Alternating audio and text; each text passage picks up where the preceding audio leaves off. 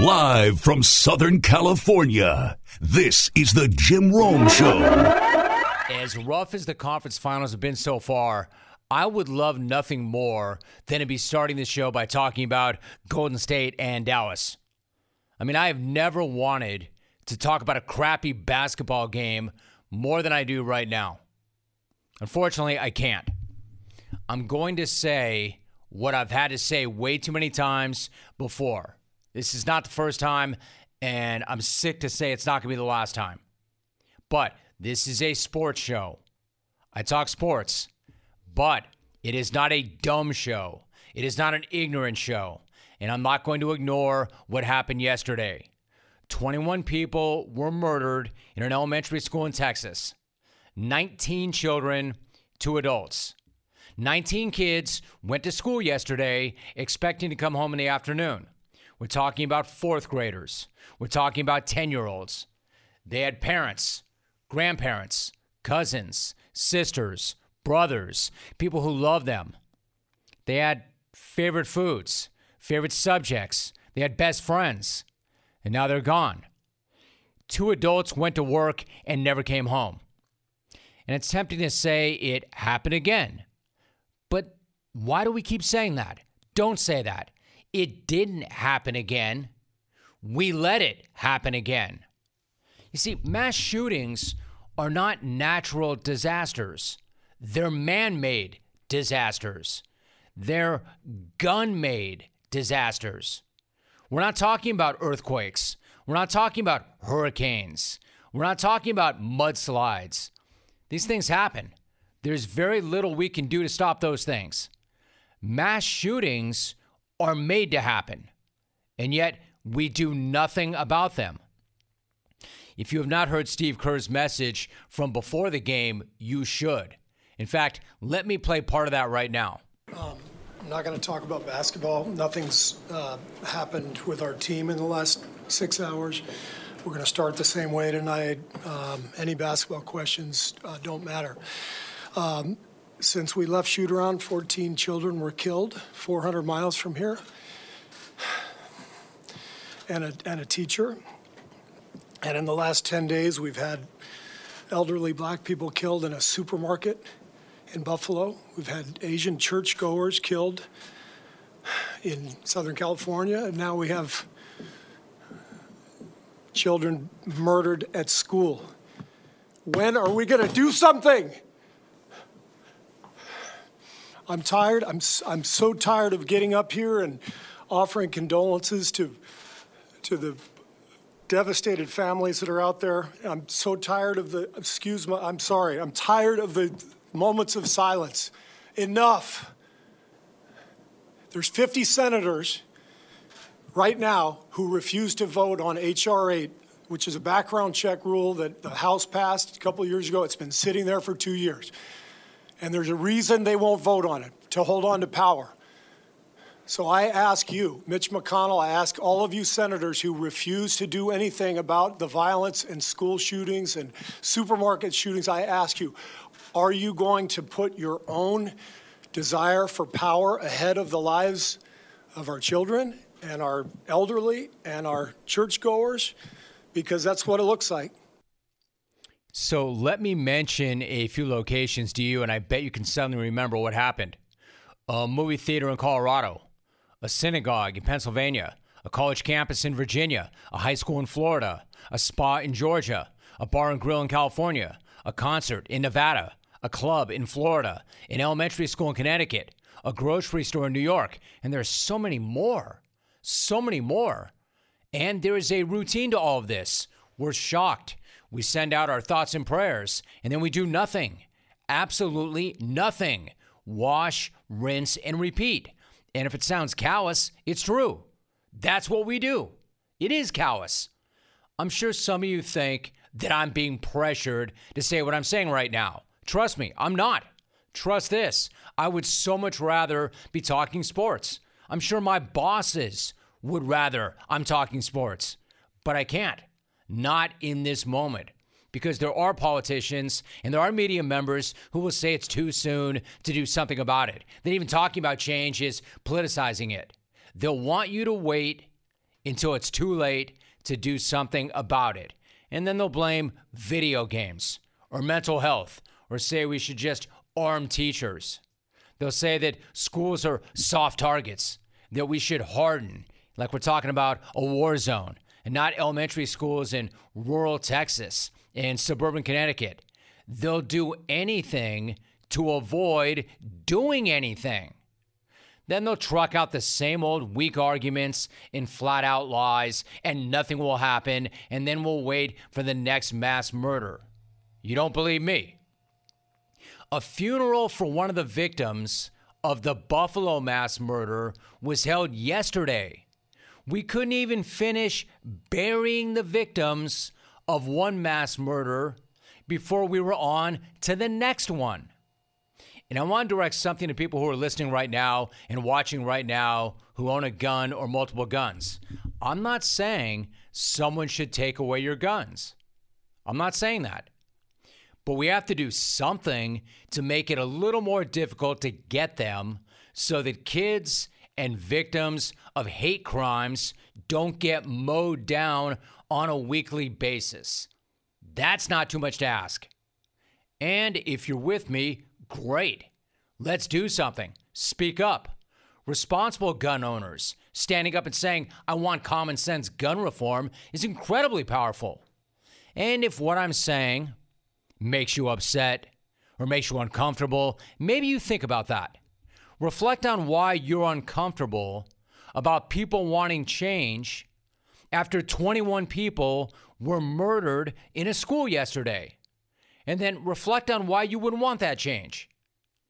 And if you really think that our founding fathers wanted this, you're wrong.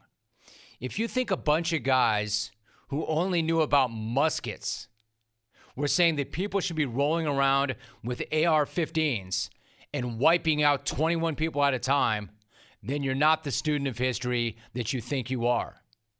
If you don't want to see anything changed, that's fine. Just admit, though, that you're okay with this. Don't waste our time with, what about Chicago? Let's arm teachers or whatever other tired, weak arguments that you break out for these situations. Just say you're fine with a bunch of kids being murdered in school because you are. You get what you tolerate. And for far too long, we have tolerated mass murders in our schools, our churches, our synagogues, our grocery stores, our movie theaters, and more. But if what happened yesterday bothers you, do something because thoughts and prayers aren't enough. If they were, we would have the safest schools in the world.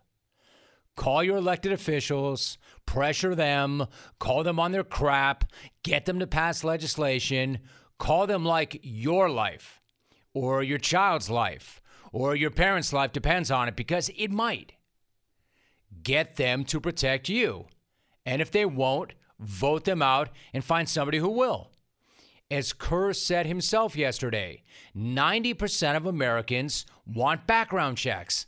That's from a poll in 2019. It's that simple. But a small group of politicians and a bunch of lobbyists with a lot of money are stopping it. So, is there legislation that will stop all mass shootings? Probably not.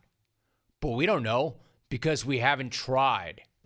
But if background checks, for example, stopped one school shooting, wouldn't that be worth it? If it meant 19 kids went home yesterday afternoon and went back to school today, wouldn't that be worth it?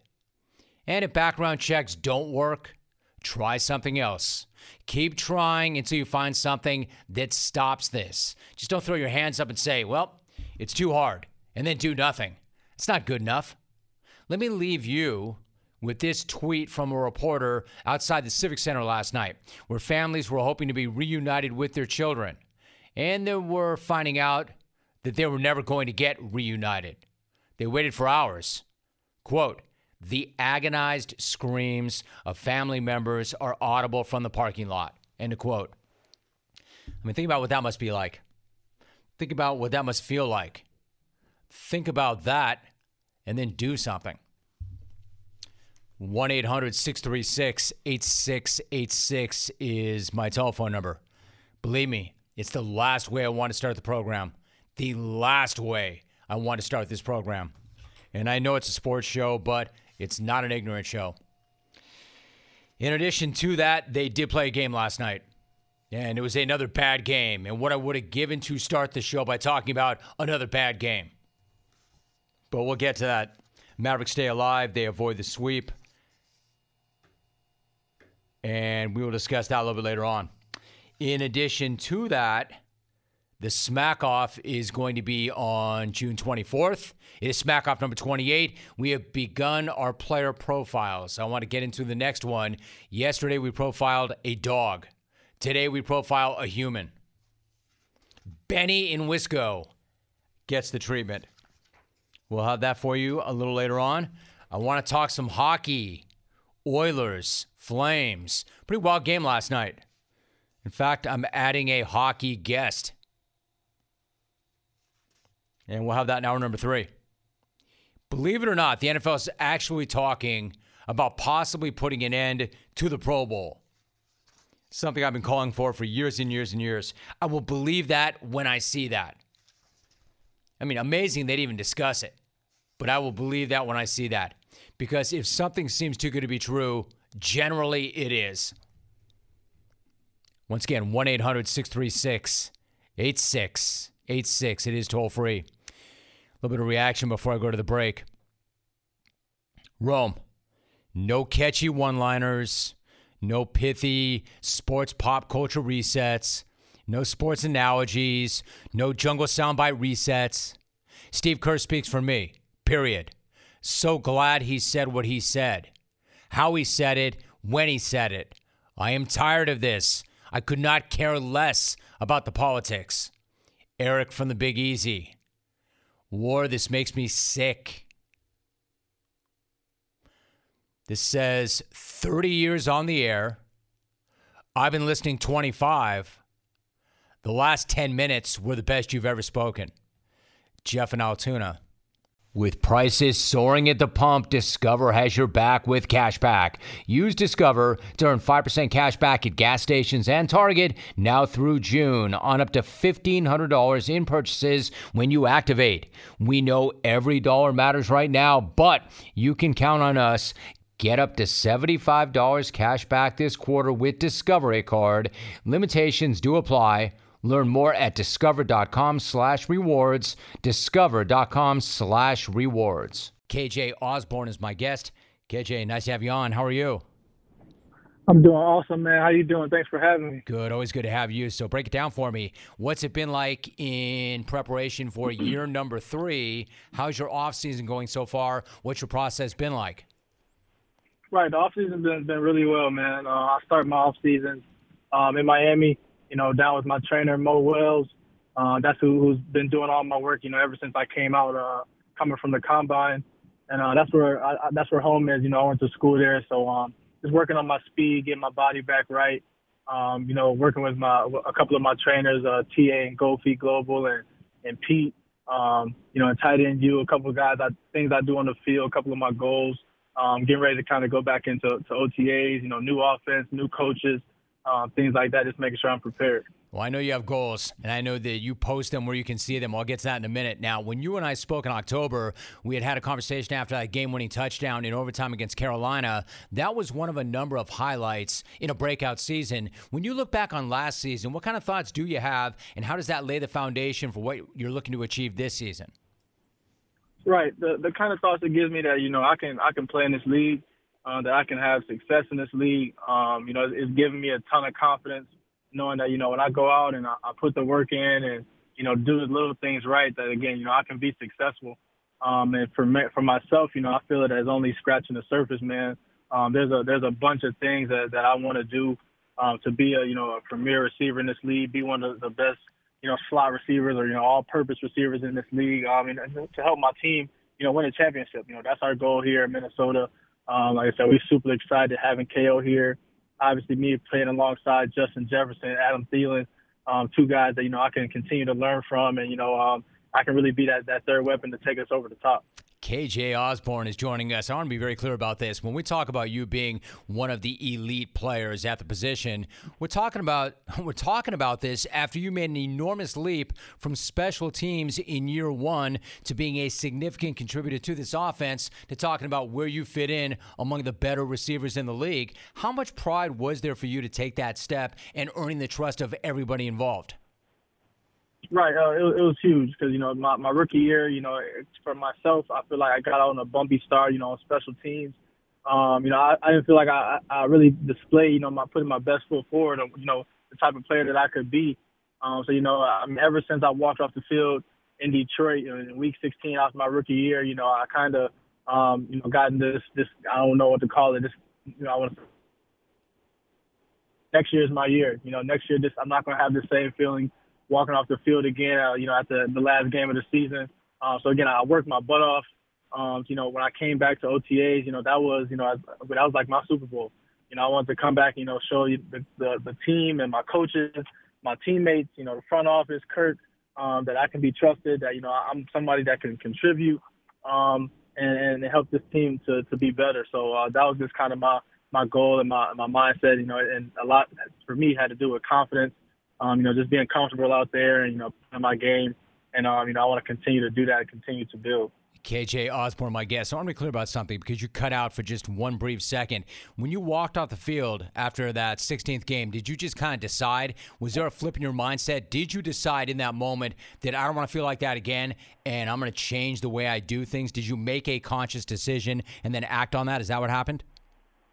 Yes, that's that's exactly what happened. And, you know, it's funny. I've, I've spoke about this before. I actually took a picture in the hotel. You know, just like a, a picture in the in the mirror, and I'm like, you know, next year I'm not gonna feel like this.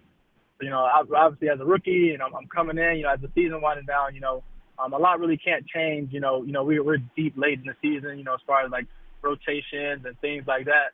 So I mean, I just kind of had to wait for my opportunity. All right, let's let's you know, uh, you know, get off, you know, dust yourself off, you know, let's let's get back in the fight. And that's kind of, you know, what I did walking off that, that field in week 16. I did not take a lot of time off at all, and um, you know, I hit it. I love that. So, what did you do with that picture? Did you keep that picture? Do you look at that picture? I do. yes, I do. I, I still do have that picture. You know, the reason I kept it is because you know I wanted it to pop up this year. Excuse me, it will be last year. You know, I wanted it to pop up in week 16.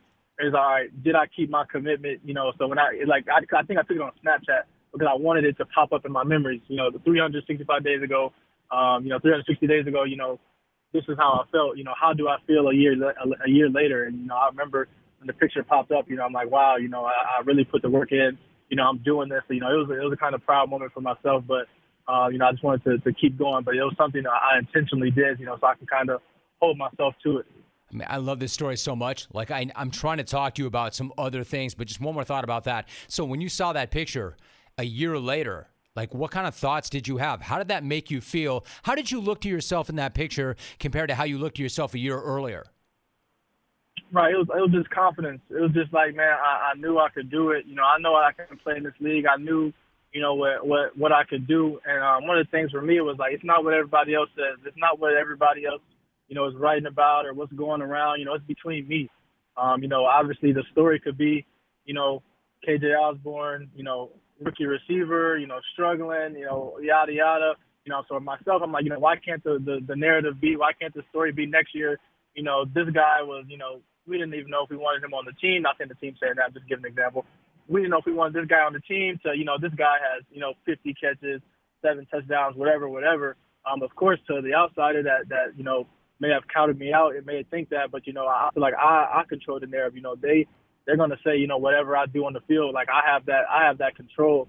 So I'm like, you know, after I, I kind of took that picture, like I, um, just like I said, went back to the drawing board. You know, what can I do different? How can I come in this thing more prepared, more it is to, to get that chance on the field and, uh, and be able to be consistent and be confident and you know be able to play.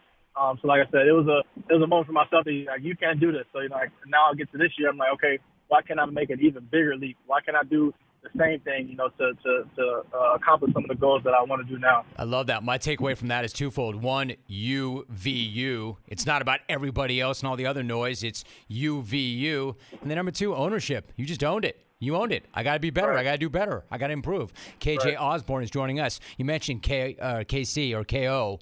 Kevin O'Connell, your head coach. I had him on the show during the draft. I've got to say, I was really, really impressed talking to him and hearing what he had to say. What are your early impressions of him, and how fired up are you to be playing for him?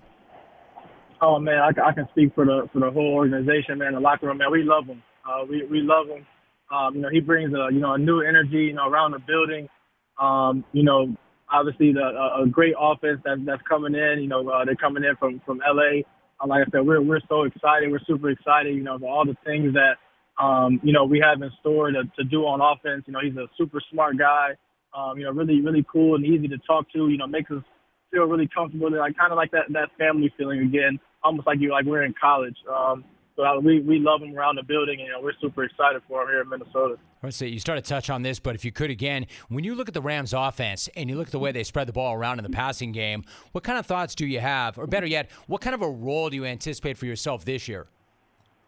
Right. Um, when I look at that offense, obviously, you know, they're, they're spreading it out, and you know, they're doing multiple things. They're going fast, they're going slow, they're they're controlling the tempo.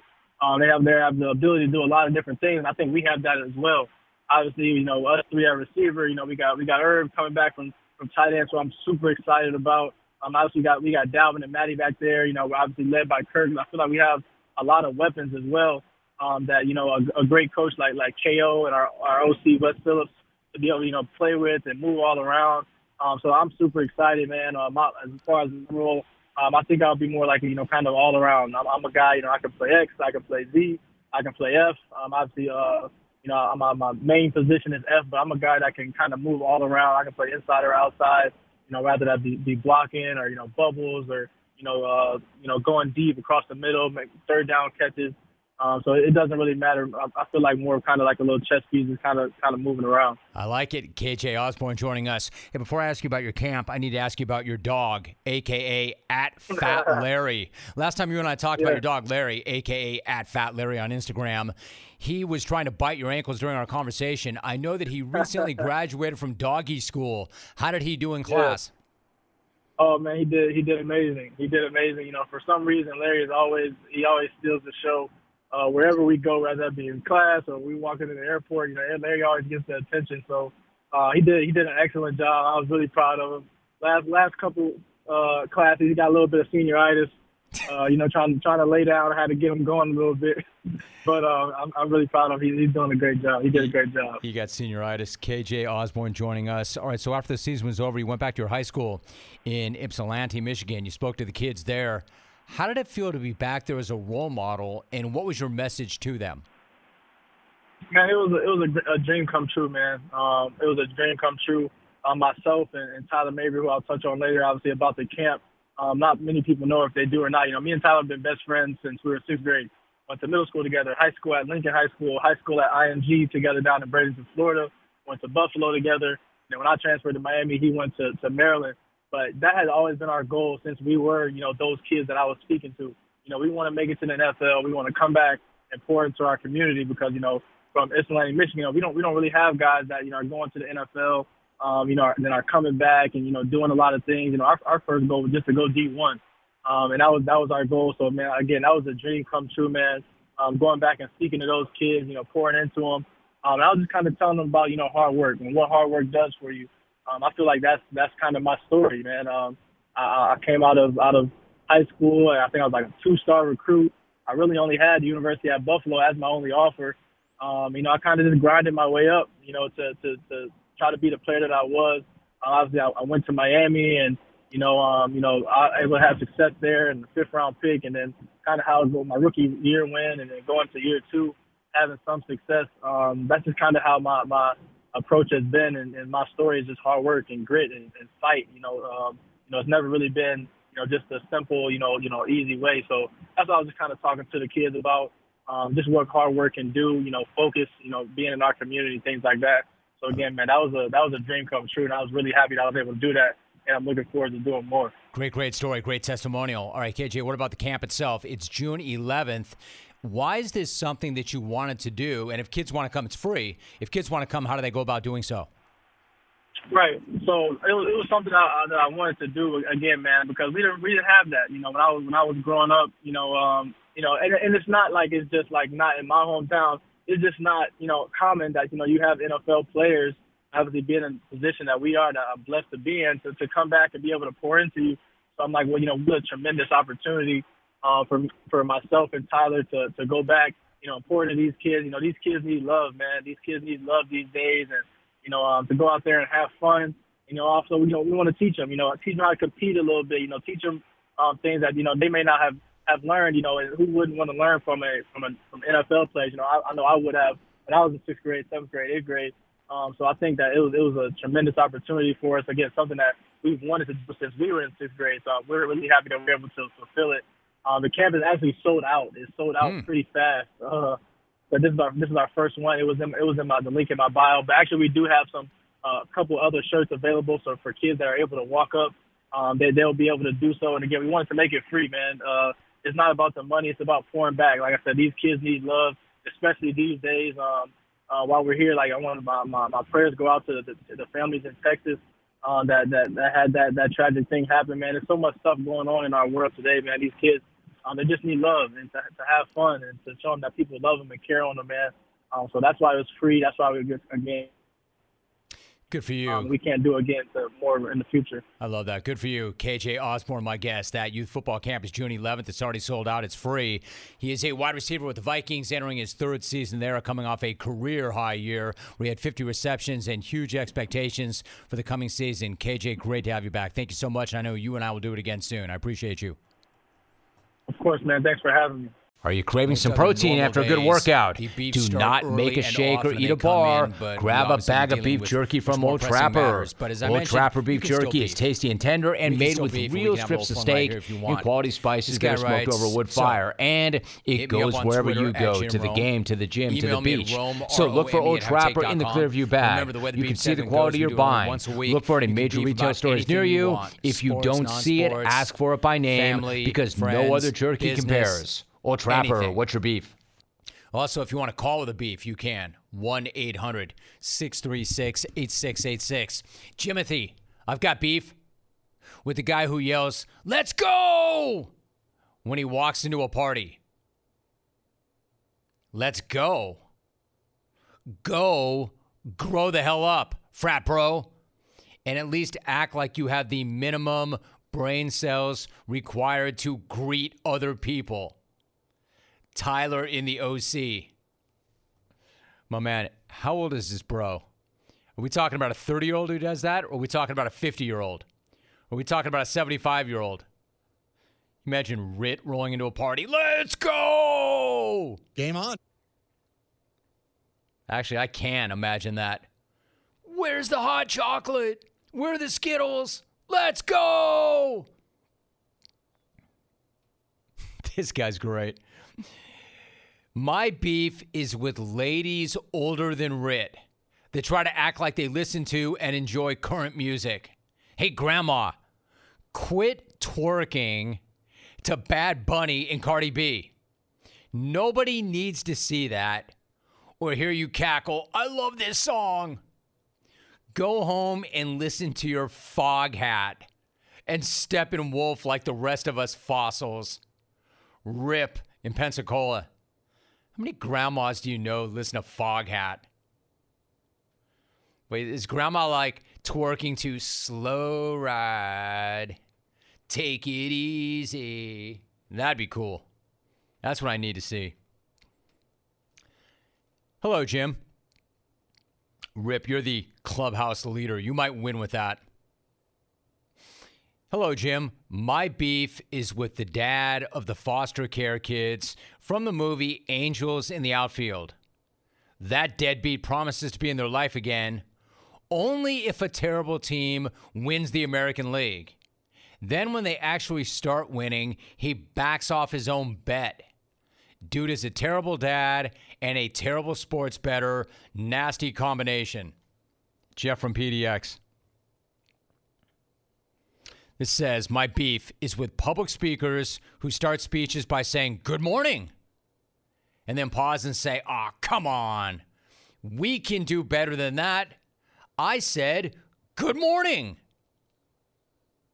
I'm telling you, dude, you lost me right there, and I am now leaving you a one star review. Be better. Eric oh, in Colorado Springs.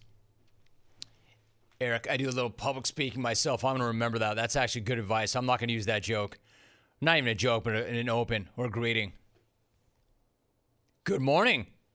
Ah, oh, come on. Oh, come on. Good morning. Oh, come on. This guy's like, yeah, one star. You're not going to have a good morning when you see this. Count Smacula, my beef is with the price of coffee. Why do 16 ounces of a product that literally grows on trees cost more than a gallon of gasoline, which comes from dinosaur remains, drilled for in the Gulf of Mexico, heavily refined and shipped around the country in specialized tankers?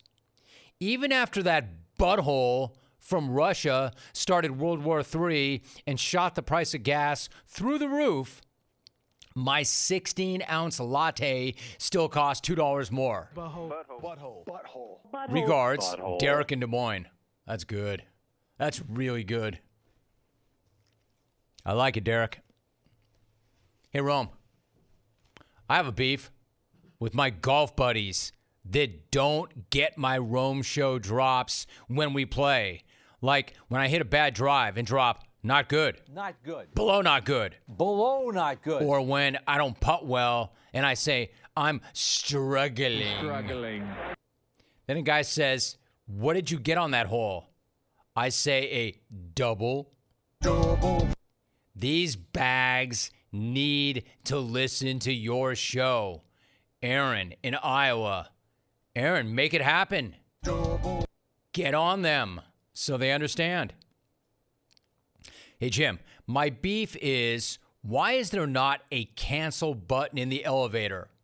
How many times have you stepped in the elevator only to find some kid pushed all the buttons, making you stop at every floor on your way to your destination? War, stop doing that, kid.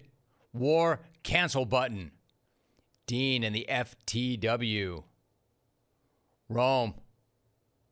My beef is with strangers they keep referring to me as my man. Look, guy, you're just some greasy salesman cold calling me, trying to make me part with some of my hard earned Benjamins. I'm not, quote, your man. I'm not your anything. Drez in Seatown, War Steve Kerr. Yo, my man, take it easy. What's up, my guy? What's up, Home Slice? Yo, Chief at Evan in the Bay. My beef is your segment title, What's Your Beef? How antiquated. It should be, What's Your Tofu? Regards, vegans. I see what you did there, Evan. Hey, Jim. This week, one of those electric rental scooter companies dropped off 500 of those death traps all over my city. There is no training or helmets required. You just hop on and cruise all over downtown, ignoring all traffic laws or sense of danger. And if you are lucky enough to not run over an old lady, or not bust your tailbone falling off one of these things. You just leave it strewn about the sidewalks when you're done for innocent bystanders to trip over. War Irate Craig building a motorized shopping cart out of electric scooter parts. Evan in Oregon. This says, My beef is with people who don't know how to use an escalator. You go up, you go down. You get to the landing and you keep moving forward. You and your party don't mean to stop and stand right there to figure out where you're going. Phil in Indy. Are there people that don't know how to use the escalator? I guess. This says, My beef is when you're at the supermarket looking for something, you find a staff member nearby, so you ask where the KY is. Instead of telling you where it is, they just come and start looking for it with you. So lame. Regards, Steve K. All right, Steve. Hey, Jimbo. My beef is that there aren't more dogs barking out smack. Scott from Jamestown, New York. Dear Rome, my beef is with Paul's dog, a talking dog. This is a modern miracle, and we are somehow wasting the potential of this commendable canine on off key sports takes and howling smack. Paul's dog is more than just a dog, he's an inspiration. Throw the world a bone and get that dog out there in front of the world to talk real issues. The world loves dogs, and maybe, just maybe, this hardy hound can unite the world to take on all the pressing challenges that we face today. War Jungle Family, War Nitrate Free Jerky. Johnny in Oregon. Trade pros. Whether you specialize in service or new construction, Ferguson knows firsthand how much work goes into a long day on the job, which is why we're committed to offering the products and solutions to get every job done right. With over a thousand locations, an unmatched selection of specialty products, tools, and supplies, our pro pickup and same or next day delivery, you can trust that doing business with Ferguson will be the easiest part of your hard day's work. Visit Ferguson.com to find a counter location near you. All right, let's go to the phones. 1 800 636 8686. Call me with your beef. Phone lines are open. Let's go to Largo, Florida. Bernie. Bernie, what's your beef? Hey, Rome. My problem is with the studios, studio guys before a football game or something, and they're talking about Peyton Manning and Tom Brady, and they got to say their full name every damn time for seven or eight minutes. I know who you're talking about, bro. It doesn't have to be full name. That's my beef, bro. Thanks, Jim. All right, Bernie, thank you. As somebody who appears on one of those pregame shows, I know exactly what you're talking about. Believe me. That that small piece of real estate that I have on the NFL Today and CBS, I fight for that small piece of real estate. Believe me, I know every word I say. He's got a point. 1 800 636 8686. However, others would suggest that there's a crossover audience and maybe they don't know who you're talking about. Let's go to Omaha. She's been here before. Kathleen in Omaha. Kathleen, what is this week's beef? Golf is the suckiest so-called sport. Everyone kisses Tiger Woods' ass, but Bryson is the one worth watching, not the old turkey earthworms Tiger and Phil. Bryson is a nice 240-pound steak and the best-looking golfer. Kathleen, thirsty as always. Bryson is a nice 240 pound steak. Thirsty much? And she kept her streak alive and has never once greeted me with a phone call. Never once said, Thanks, Rome. Hey, Rome. What's up, Rome? My beef, Rome. And I hope she never does. Never, ever, ever, Kathleen. I'm not going to tell you what to say or what not to say, but never, ever, ever, ever, ever address me. Ever. This is one of my favorite streaks on the program. Beef segment continues for another moment or so. 1 800 636 8686. Here's one Rome Tanamo Bay. My beef is with the losers who live the driving range, but they don't hit balls. They got a Miller Lite that they've been sipping on for three hours, and they're waiting for that one girl to show up who's golfing on her own. Then they try to pick up on her, give tips. They've got no idea what they're talking about, and they're making her worse. You're a creep. You suck at golf. Double idiot. V in the fee. I did not expect that from you, V. I mean, I didn't know what to expect, but hey, Jim, my beef is with the phrase complete stop. That term is redundant. The word stop means to cease, to stop moving. Hey, illiterates, work on your word comprehension. War politicians growing a backbone or getting voted out of office if they will not grow a backbone. Steve in Stockton. I like that, kind of bouncing back and forth between the tweets and the calls. Let's go to Wisco. Scott in Wisconsin. Scott, what's your beef? What's up, pimp? My uh, my beef is with sandwich spread and pickle loaf. That doesn't make a sandwich, and I hope my wife's listening because I'm just disgusted. I'm out. Scott, that's what the beef segment's for, right? You feel better now? If you have a beef, if there's something that is disgusting to you, hit me with it. If you find something revolting, hit me with that. Do it. And do it, and millions of people will hear it. And then maybe you'll feel better. That guy sounded, I don't want to say happy, but he sounded better after he got that off his chest. Whatever that was that he got off his chest. Let's go to Oregon. The beef segment continues. We do it once a week. It's always on Wednesday. Dan in Oregon. Dan, what is your beef? Jim, uh, I'm a nurse and I've been doing it a while, same place. Uh, every annual review, what are, what are my goals and how do I want to grow? And I just want to get to work. I don't want anyone to die and uh, I want to go home. I got you, Dan. There's his annual work review. What are my goals? To not have to do this every single year. To not have to tell you what my goals are. Dan in Oregon. He just he just did his annual work review for the entire jungle.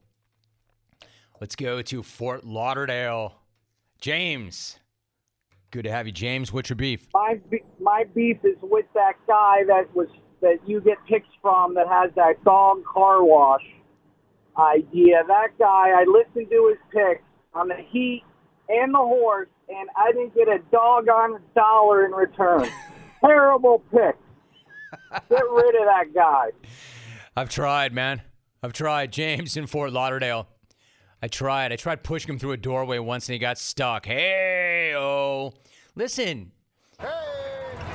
He hit the PGA. He hit the Preakness. What more do you want from this guy? That that whole dog wash thing I get. I get your beef, I mean, about the dog wash thing. Because I don't really get the dog wash thing. And I'm a dog guy. And yeah, you want clean dog. Why he's building a dog wash into his car wash, I really don't know. But it must, I want to say it must be a good idea because the guy does make money. Hell, he gets paid full time for showing up here once a week. You can't have a head that big and not have like brain cells.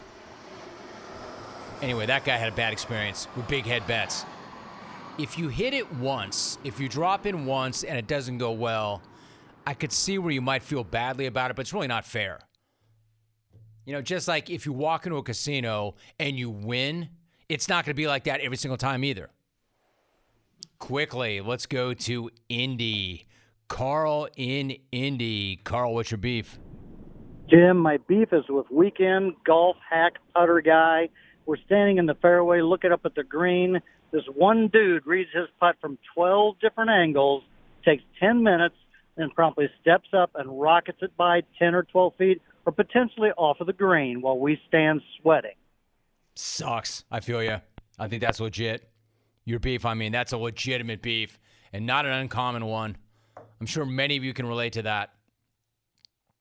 1 800 636 8686. We're still going. Let's go to Vancouver. Mike in Vancouver. I love Vancouver. God, what a great town. Mike, what is your beef? Paul.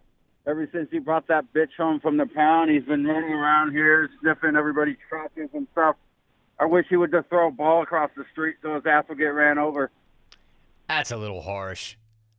He's talking about Paul because of Paul's dog, and he owns the dog, so he wants to throw a ball across the street so somebody will run the dog over.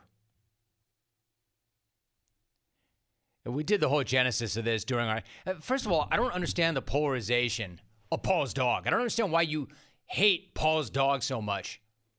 The show needs more of that, believe it or not. Like some of you are acting like it's the worst thing that ever happened. Some of you are acting like, hey, Rome, it's the worst thing ever for your brand. It's beneath you. It's beneath your reputation. It's beneath you as a Radio Hall of Famer. I'm here to tell you, since I'm me, I can speak for me and I can speak for my brand. No, it's not. It's not bad for the brand. In fact, it's good for the brand. You know why? It's different. It's clever. It's funny. It's a talking dog. And not just a talking dog, but a funny dog. And again, different, clever, and creative always work. They never go out of style. That's always good for brand. Always good for the brand. Are you done, Shock? Have you had enough? All right. Hello, Ramon. Like it or not, that dog is here to stay. That dog is getting better. And that dog is getting more and more polarizing. And that dog has a golden ticket. And that dog will be invited. Day of. Smack off number 28 is June 24th, and you are running out of time. You know, I had wanted to do a player profile of Benny and Wisco. No one close to you should have to endure the dreaded knock on the door, the knock that comes from a police officer who must tell your loved ones that you were killed in a car crash. It's a message that gets even worse when they learn that your death may have been prevented if you had only been wearing a seatbelt. The simple fact is, regardless of what type of vehicle you ride in, seatbelt use is the single most effective way to stay alive in a crash.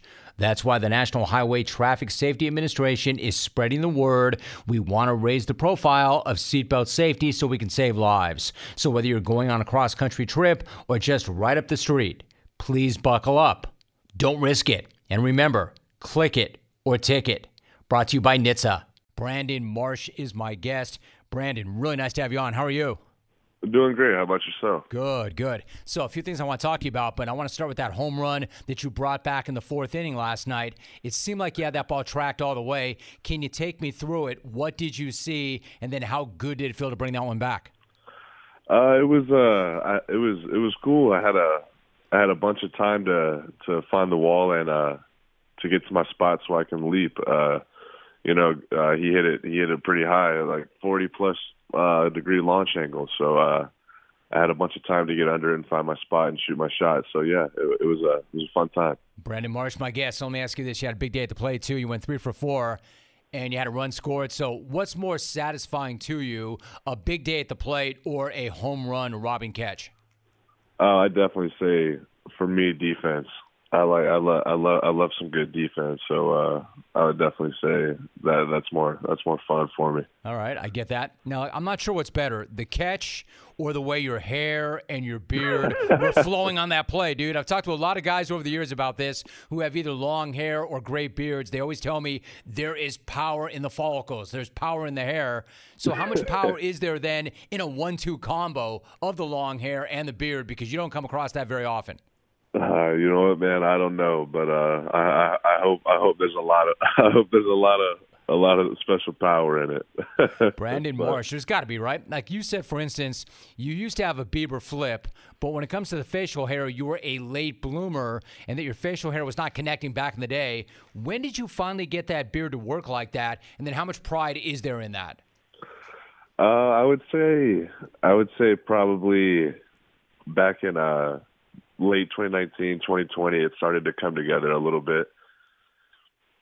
And uh, let's say 20, the late 2020, early 2021, it started to started to to blossom a bit, and uh, I've been I've been rocking with it since. It's very special to me. It's kind of it's kind of who I am now, and uh, I'm just I'm, I'm rocking with it as long as I can. Oh heck yes, it's great. So last night, Brandon Marsh, my guest. Last night, Noah Syndergaard retired the first E or actually 13 Rangers that he faced. He went eight strong innings. He allowed just one run. I'm curious when he's dealing like that, how much energy and juice does that give everybody else on the team? It, it just it brings everyone else confidence, you know, just to go. uh to play good behind him and just to try to get him some run support. So uh the the bats they were uh they were working last night. Uh it was uh you know, Noah he was lights out on the bump, uh Loup and Iggy came in, shut it down. It was uh all around just a good good good team win, man. It was uh it was uh it was it was fun to be a part of that game last night. You know, Brandon, I'm not that far from you or the stadium. In fact, I was at the stadium a few nights back, and I grew up in Southern California. I've spent my entire life here, so I understand what it means. I understand how hungry this fan base is to get back to the postseason. I also understand that it's a long, long, long year, and it's kind of silly to talk postseason in May. But does this feel like a team that has something special in it? Uh, I would, I would, I would definitely say so. Uh, like you said, not looking too too far ahead. We're only a quarter of the way through the through the season, but uh, you would, uh, you'd have to be silly if people weren't, uh, you know, thinking about going to the postseason. Uh, it's the goal for everyone, and uh, we have a very special, uh, talented group, and uh, we just we just got to keep this train rolling and keep uh, keep this momentum and keep feeding off each other, and uh, we should be right where we want to be when the time comes. We're talking to Brandon Marsh. So much talent in that clubhouse. Like you came into a clubhouse with Mike Trout and Shohei Ohtani. You've said that what Ohtani does is like the most amazing thing you've ever seen with your own eyes. I mean, you're a really gifted athlete. You were a second round draft pick, you were a highly touted prospect, and you're playing at a really high level. So, what do you think when you see Ohtani throw triple digits and then have that amazing power that he has at the plate? Yeah, it's people people ask me, you know, all the time just about about Shohei, and I tell them every time it never gets old. If if anything, it gets there's something new every time he's out there on the bump or he's up there at the plate. So uh, he's he's special, man. He's uh he's a one he's a one of a kind and uh just a incredible dude. You know, we're we're blessed to have him on our side. So the story goes that when you were in AAA, you were asleep and you got the call from your manager that you were getting promoted to the majors. What do you remember about that moment and knowing that you were going to make your major league debut? Uh, it was uh, it was weird because I uh, it was early in the morning when I got the call from uh, our manager in Salt Lake, and I thought I was dreaming. So it's uh, it was uh, it was it was awesome. You know, I called my mom, and then it kind of then it kind of like sunk in. I was like, dang, this is uh, this is happening. Uh, you know, it it felt it felt awesome, and uh, you know, we just been we just been riding with it ever since, and we just got to keep it going. Hey, Brandon, I can't even imagine. Like, I did this for so long, and then I had a couple of sons, and then they both played baseball, and you know, just normal high school baseball players, right? But they go through the track and they play travel ball, and then it's like. I, I don't know what it is, but sitting in the stands and watching my son, who's now a junior in high school, pitch is like the most nerve wracking thing in the world. I can't even imagine what it must have been like for your mom, you know, for your family, for you yourself. Well, when you finally made that major league debut, did it feel like baseball is baseball? I've got a process, or what was that day like for you? Uh, that the that day against the against the Mariners, that the game was uh, the the speed of the game felt uh, super super fast, and I don't I don't think I took I don't think I took the breaths and tried to slow it down. I think I tried to to go fast with it, and it was a it was it was a super super cool day. But it was it was eye opening for sure. You know, just knowing uh, that uh, these guys are that are they're super legit up here, and in order for me to stay here, I got to get with the program. So it uh it was it was awesome, you know, being in the locker room with uh, you know all those guys that you mentioned earlier, and uh, just uh, one of the best one of the best days of my life, and uh, you know, super grateful for it. That's cool. Brandon Marsh, my guest for another moment or so. Is that a matter of, and it's like the hardest thing, right? Simple but not easy. This whole notion of try easier. Is that kind of what that is? Like try easier. Yeah, yeah. Just trying to slow it down a little bit so it doesn't it doesn't get too fast for you. Let me ask you this finally. You you talk about being a great athlete. You you come from a family of athletes. Your sister Erin won the ACC championship in the heptathlon. What was it like to grow up in such an athletic and competitive family? Uh, it was it was it was I thought I thought it was super fun. You know, uh, always competing against my sister. My sister should show up whenever I was getting picked up for uh, you know, little uh little league football practice and she'd come and race all the guys. So it was uh and she'd beat over half of us. So it's uh she she's awesome, man. Uh you know, my mom you know, she she she loves playing some tennis. So uh I used to grow up and play some tennis with her and you know, beat her most of the time and get her get her mad and we'd we'd uh we'd have some fun with that. But uh you know it's it's it's all fun you know we all compete with each other even with the littlest things that we when you wouldn't expect it so super competitive family and uh i think that uh help plays in in uh to all of our lives today You know, we talk about this all the time, but you obviously played a lot of different sports growing up. Is that helping you right now? Or, you know, because I see this also, the culture of baseball, especially here in Orange County, like, you know, specialize, specialize, specialize. In Georgia. You obviously were playing other sports. Did that help make you a better baseball player? Um, I wouldn't say it makes me a better baseball player. I would say maybe on like the uh the mental side or the uh you know the preparation or just just the way you go about the uh the day, just the attitude. You know, I think I, I take a little football attitude. Uh I bring a little football attitude into the clubhouse and uh I think that helps that, that help gets gets me going, you know, before a before a 6:30 game. And uh uh, just ready, just ready for that. The the football definitely helped. I, I would I would say so. Maybe not physically, it, it, it tore me down a bit, but uh, uh, mentally, it, it got me it got me locked in, ready for these games, man. Mindset. The Angels playing really good baseball. They're a game out of first in the AL West. A lot of baseball still to be played, but it's exciting to have them there. And talking about it, their outfielder Brandon Marsh, our guest. Brandon, great to have you on. Appreciate you. Appreciate the conversation, and great to talk some Angels baseball. Thanks so much. No, thank you. Appreciate you guys having me, man. That was fun. Let's go to Buffalo. Kathy. It's good to have you on the show, Kathy. How are you? Good. I would just like to say that I'm very happy that you're doing this segment. I feel that all of us in any community around the world as individuals have to also step up. You you're aware when somebody's not quite right. I mean, this kid could have not there's something was definitely wrong with him. I mean, he shot his own grandmother.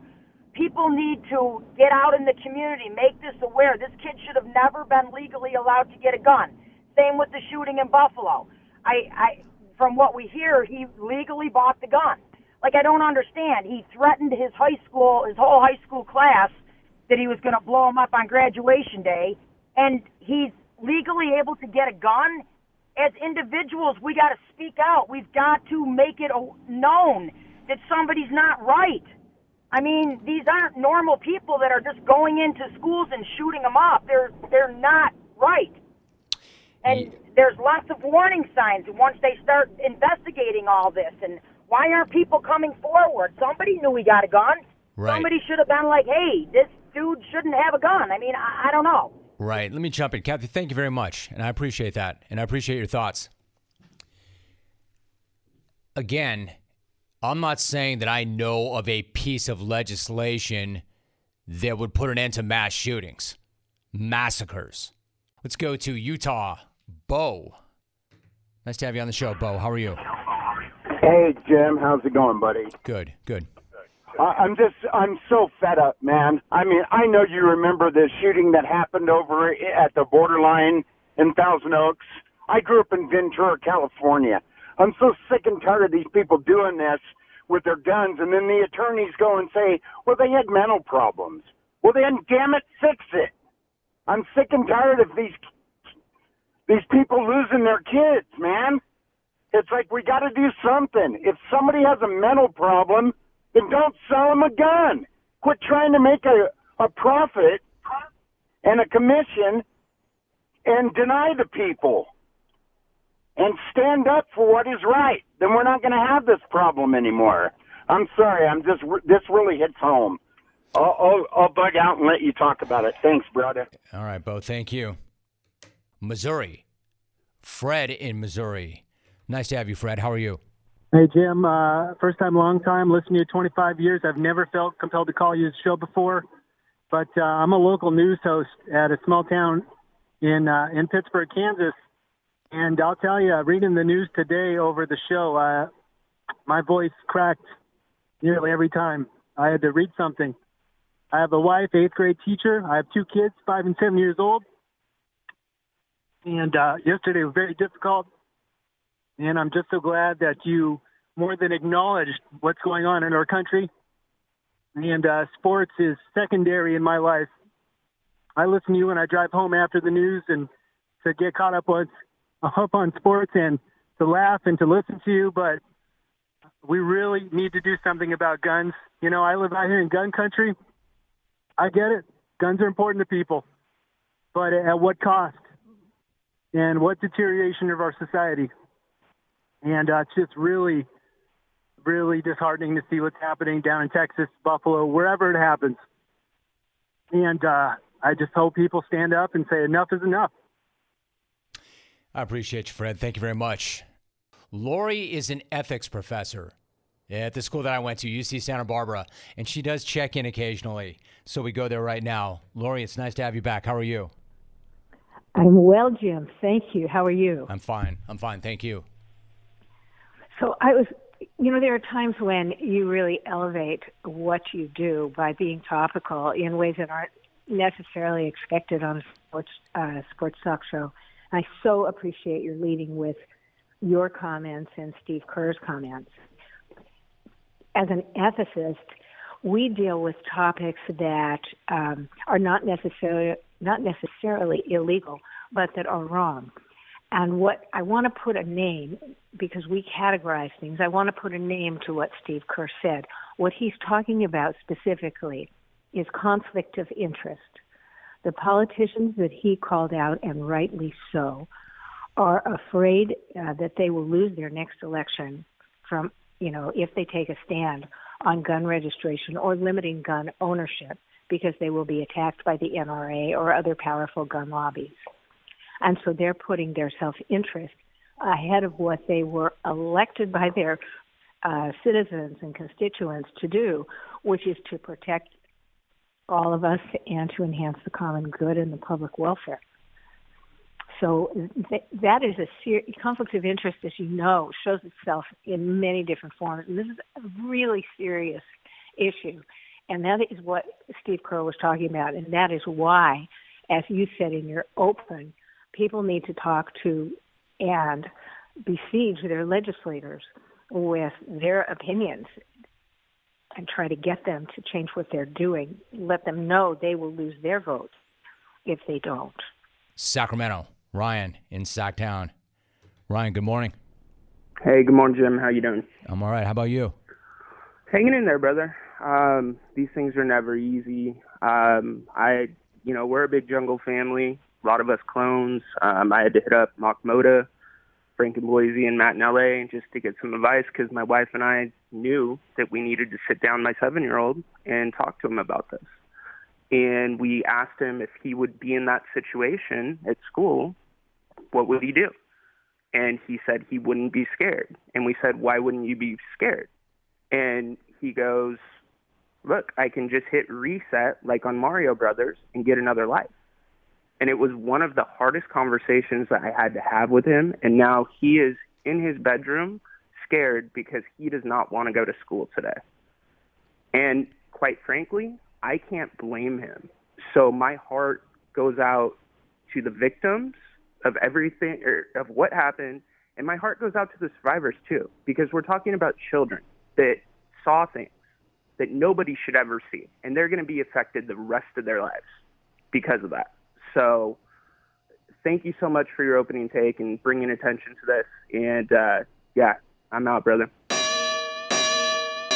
Good night now!